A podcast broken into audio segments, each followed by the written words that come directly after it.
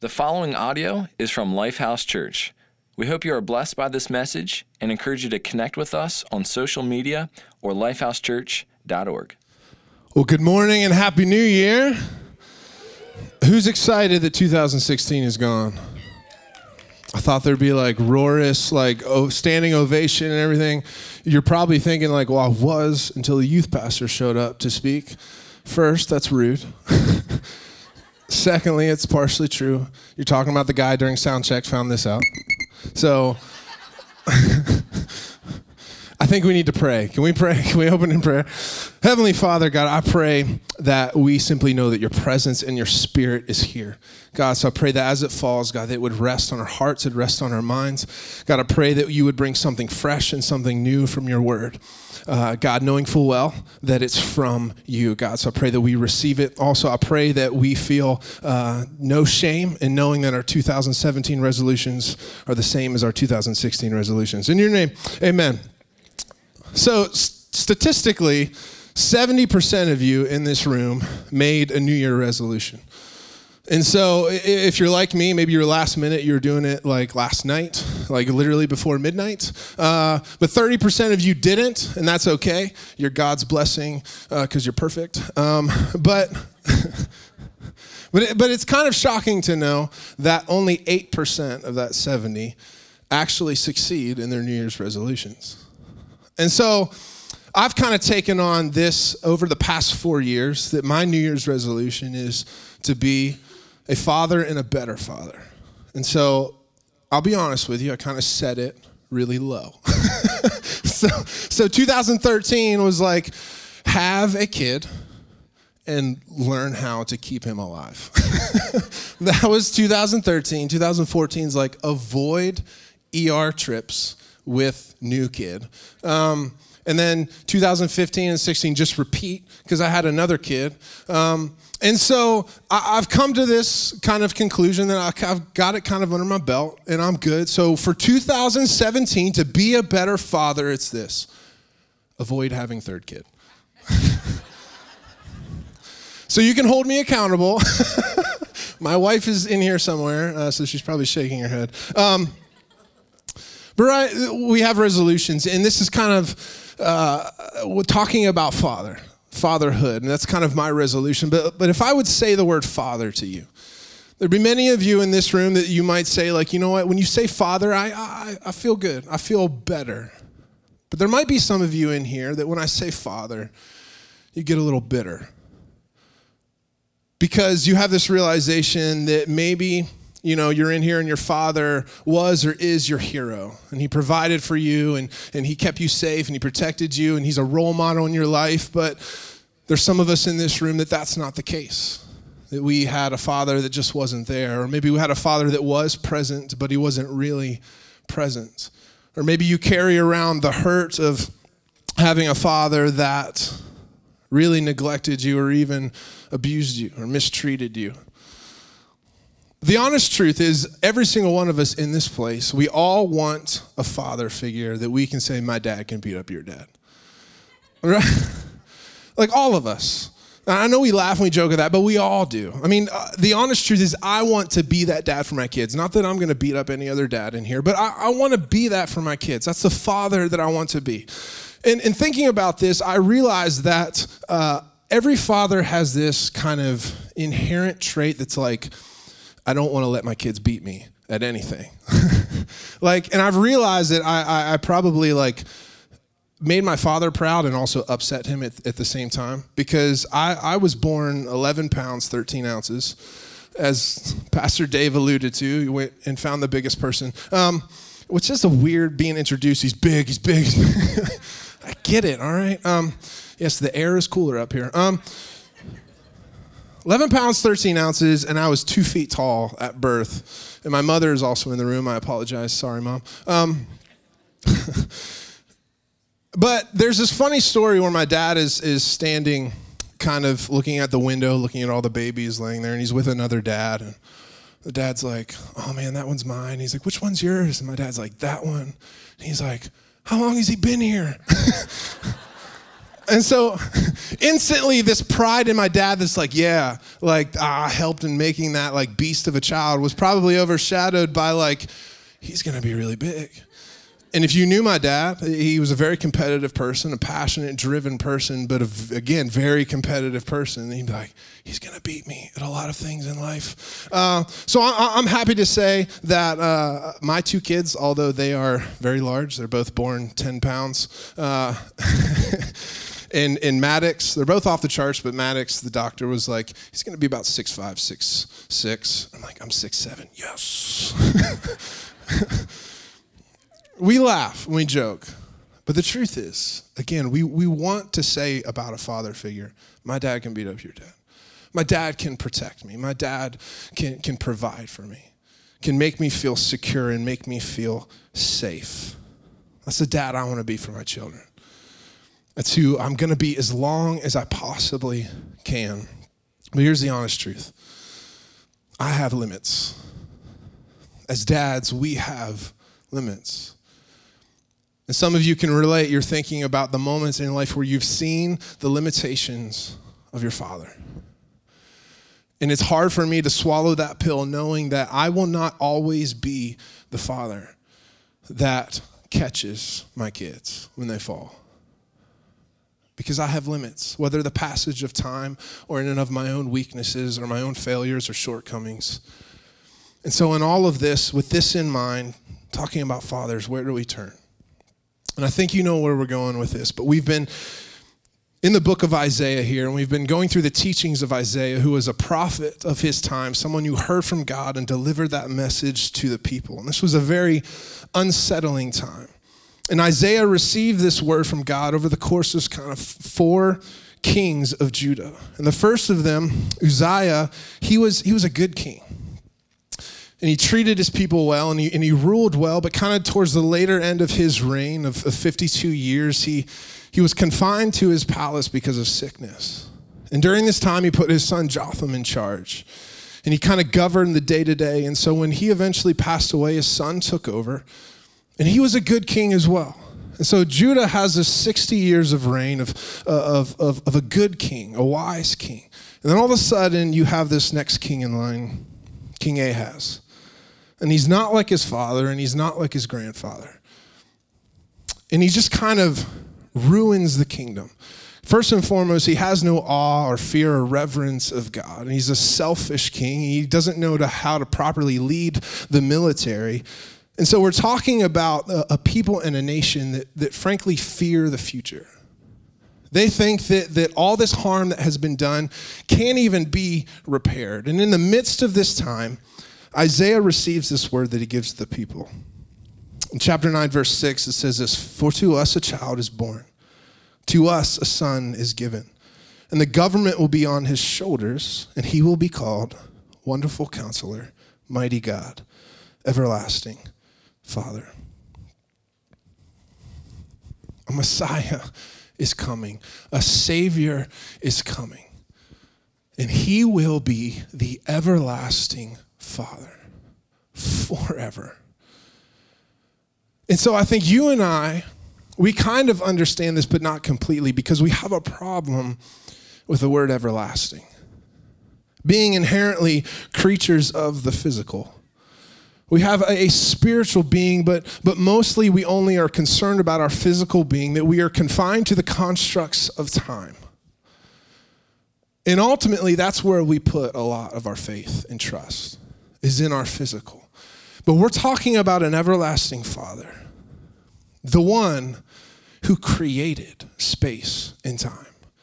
The everlasting Father who, who stepped into the physical, being a being of the spiritual to save our spiritual selves. This being, this everlasting Father, exists outside of our physical. Therefore, he is not contained by the constructs of the physical the constructs of our time. And so we put ourselves in the mind of the rising and falling of kingdoms throughout the ages. And this is the everlasting Father who will come and sit on the throne and, and, and reign as a heavenly, loving Father.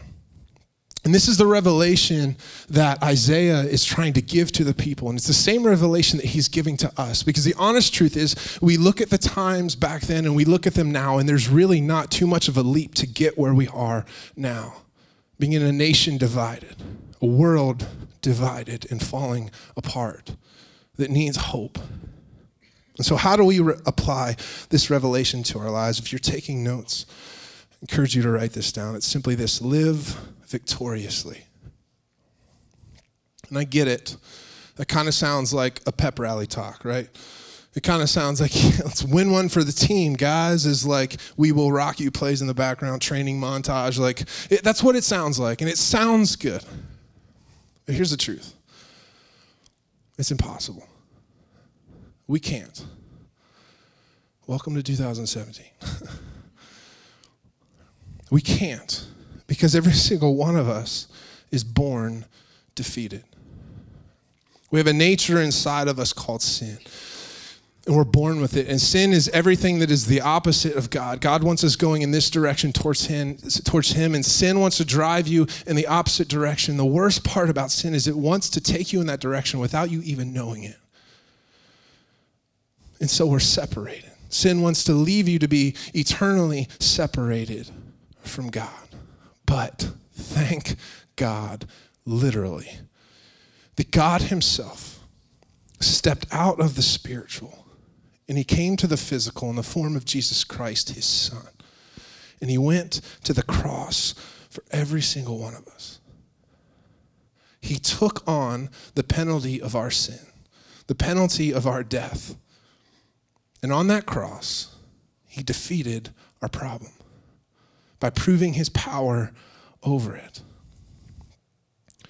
So we fast forward to, to the book of Romans, and here we find uh, the Apostle Paul. And he's writing to the people of Rome, and he's trying to, to explain to them look, we have this thing called the good news, the gospel of what Jesus has done for us. And we need to accurately know how to, to tell people about it. And so, if you're going to tell people, if you're going to take it to the rest of the known world at the time, this is what we need to know. And we find this in Romans 8 31 through 32. It says this What then shall we say in response to these things? If God is for us, who can be against us?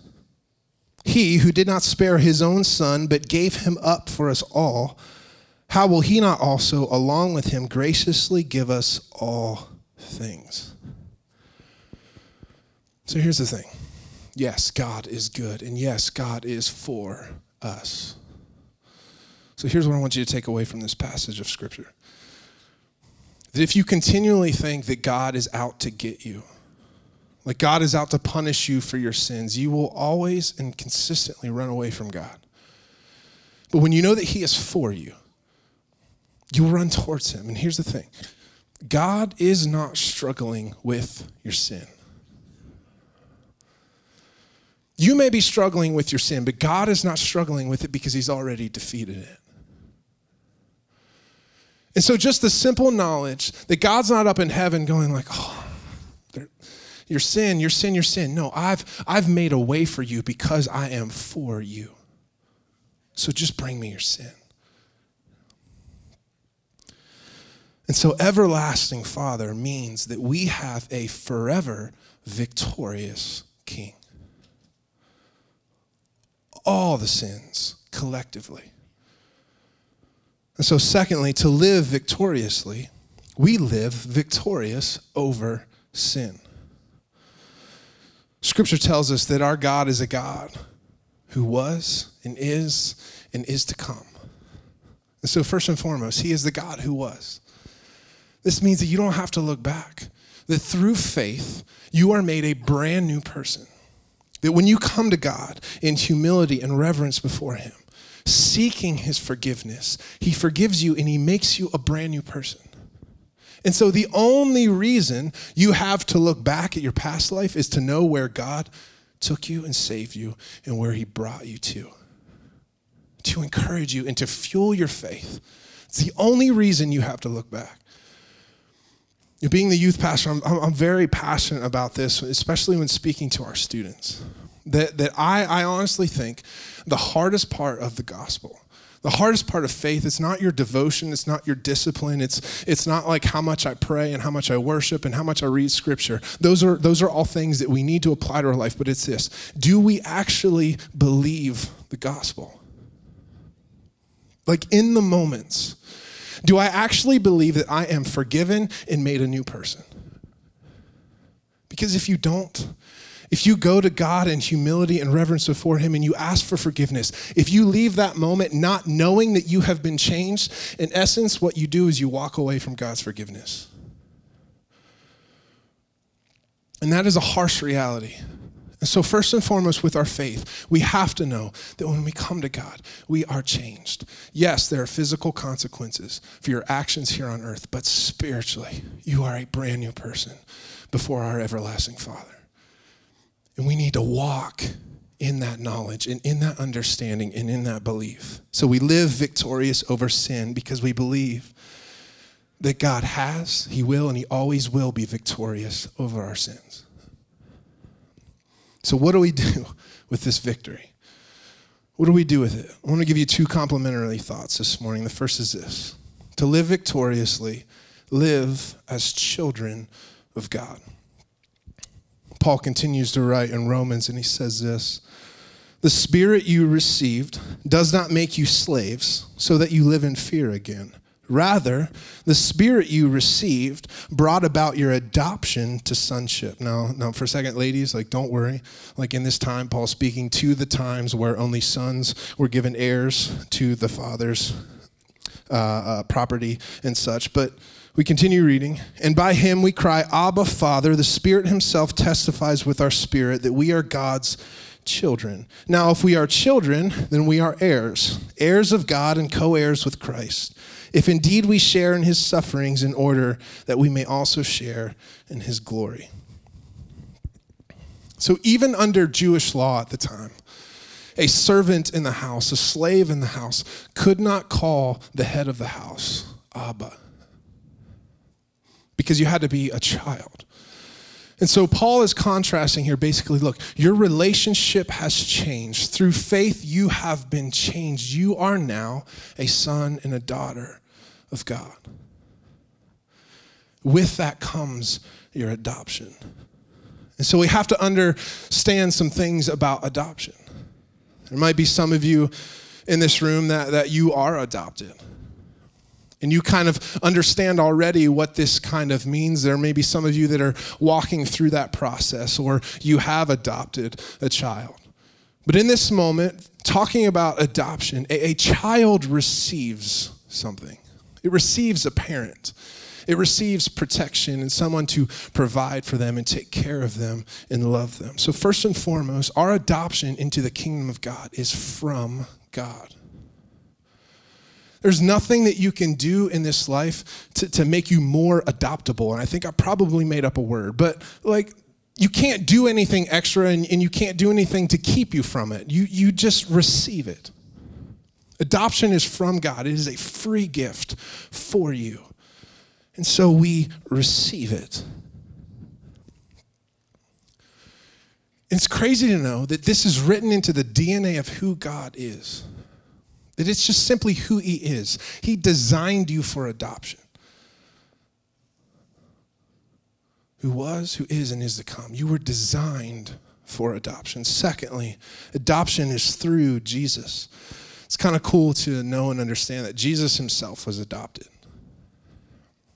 That he didn't have an earthly father, born of his heavenly father, as a baby to a virgin mother, that Joseph had to adopt Jesus.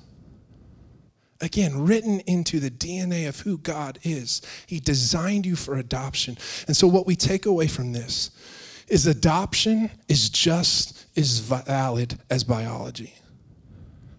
If you're going to adopt a child, it is just as valid, even legally, just as valid. You become the guardian, the parent of that child. And so, our adoption into the kingdom has been planned since the beginning of time. Third, adoption is to share and show in his inheritance. So, when you're adopted into the kingdom, when you begin to understand what it looks like to live victoriously, your life is a testimony to God's love and grace.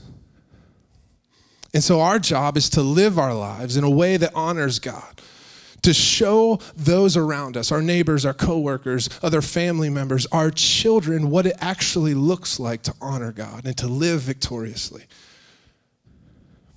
And it's in those moments that, that God, God works through stories and He crafts stories because people are looking to see how you respond to the moments that hurt you, to people that hurt you. There's people out there, they're going to say bad things, and you know it. They're going to hurt you and they're going to do bad things to you. But all of a sudden, when we put on the lens of God, how we view this world so differently.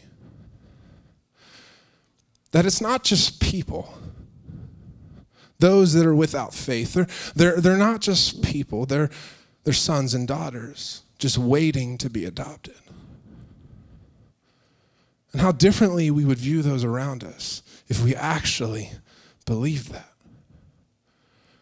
So it's to show in his inheritance. Lastly, to live victoriously, we must live secure. Romans goes on to say this In all these things, we are more than conquerors through him who loved us. For I am convinced that neither death nor life, neither angels nor demons, neither the present nor the future, nor any powers, neither height nor depth, nor anything else in all creation will be able to separate us from the love of God that is in Christ Jesus our Lord. Paul is like so excited when he's writing this down. They actually coins this phrase, hupernikeo. And so with this word, kind of translated means overwhelmingly conquer. We have the prefix being hooper, which is above, and, and the verb being nikeo, which is conquer. And you, you kind of take that down to the root word, it's, it's Nike. And you're like, oh, wait a second. like, yeah, yeah, the swish. Conquer. So my prayer is every time you see a Nike swish, you see shoes, you want those shoes, like you think like, oh, Romans 8. I'm a youth pastor, I'm sorry, like tangent or coming back. I love this phrase, overwhelmingly conquer, because it's it's present tense. The word conquer. It's not just you you you will conquer or you're going to conquer someday. No, it's now. Overwhelmingly conquer now. And then we keep reading because that scripture tells us this. It says, through him who loved us. It's past tense. Even furthermore, proof that God had this in mind, not even just from your beginning, but from the beginning of time. That through Jesus, he loved us so that we can conquer now. So I want you to imagine this. Imagine you lived a life where we actually grasp this, believing full well that in reverence and humility before God, that when we're forgiven of our sins, knowing that Jesus defeated our sins, our past sins, our present sins, and our sins yet to come. Faith is a process. Knowing full well that we are children of God that can live victoriously through the challenges, through the hurdles, through the hurt, the pain, the sorrow, and the joy and the celebration. We live victoriously. What would that look like for you in your home? In your marriage, in your relationship with your kids, with your family members, with your neighbors, with your coworkers? What would it look like to live victoriously at school, students? What does it look like to claim it? In response, I want to ask you this. For all of those that you've never made a decision for Christ, You know, you're hearing it. And hopefully that you understand it, that God's presence is making it clear to you that, look, you've tried. You've tried to fight your sin on your own. And you've come to this revelation that I can't. I never will. You can't defeat sin on your own. You can't defeat temptation on your own. You need the victory of Christ in your life. My encouragement is to simply say yes. Receive it. It is a free gift. To be a son and daughter of Christ, it is a free gift. So, would you receive it this morning? And secondly, for the rest of us, you know, you've made that commitment. But the honest truth is, we struggle with it. We struggle with faith. We struggle actually believing that we are forgiven. We struggle with living victoriously. And I wanted to ask you to make a commitment this morning. That what would it look like right now if I committed to living this life? If I walked out of here this morning and I knew beyond a shadow of a doubt that I am forgiven and I'm set free from my sin. And from this moment on, God, I'm not going back. I only want what you have for me, what's ahead of me. If you would make that commitment, what could your world look like? What could your relationship look like? Your home, your neighbors, what would the kingdom of God look like if we all made that commitment this morning? So, would we take a moment right now? I just simply want us to pray. The Spirit of God is here, the presence of God is here in this place. I want us to take a moment, just quiet ourselves. There's nothing else we need to do, there's nowhere we need to go. Just quiet our spirit. First and foremost, would you pray?